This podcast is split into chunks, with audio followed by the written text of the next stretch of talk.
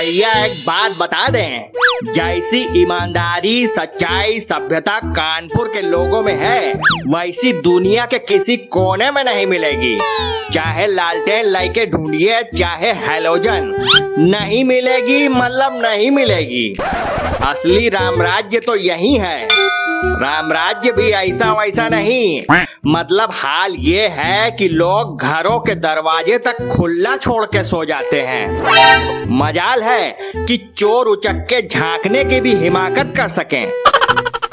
हल्के में लेने की गलती ना करिएगा। हम झक ज़रूर लड़ाते हैं। गप नहीं। प्रत्यक्षम किम प्रमाणम।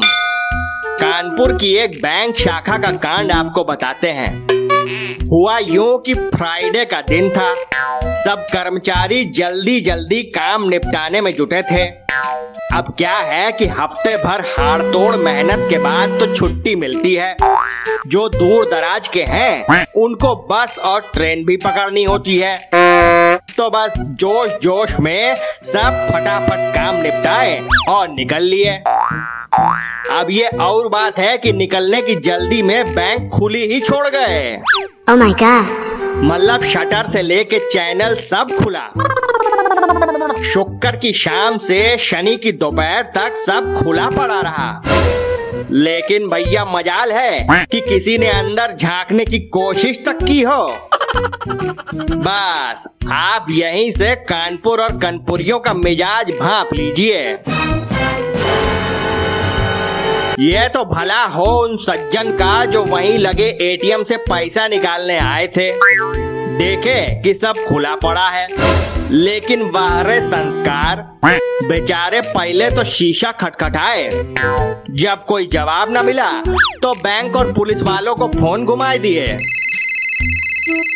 बैंक वाले सिर पर पैर रखकर भन्न से पहुँच गए। पहुँचते ही सीसीटीवी निचोड़े। सब ठोक बजा के देखे। जब कुछ भी गड़बड़ न मिला, तब बैंक वालों की सांस लौटी। हालाँकि इस पूरे मामले में उन सज्जन से ज़्यादा रोल उनकी ज़रूरत का है।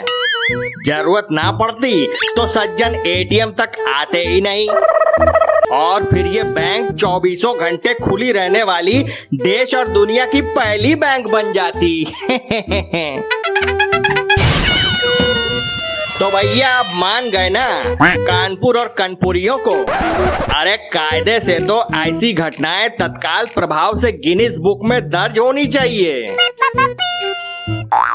बाकी आप सुन रहे थे मिस्टर झक्कीलाल जो बातों बातों में कर देते हैं लाल। इनकी बातों का अंदाज है निराला। सुनते रहिए हाथ में लेके चाय का प्याला। इसे लिखा नितेंद्र वर्मा ने। सुनाया शौभिक पालित ने और सुना आप सबने तो कल फिर मिलते हैं। तब तक लड़ाते रहिए। झक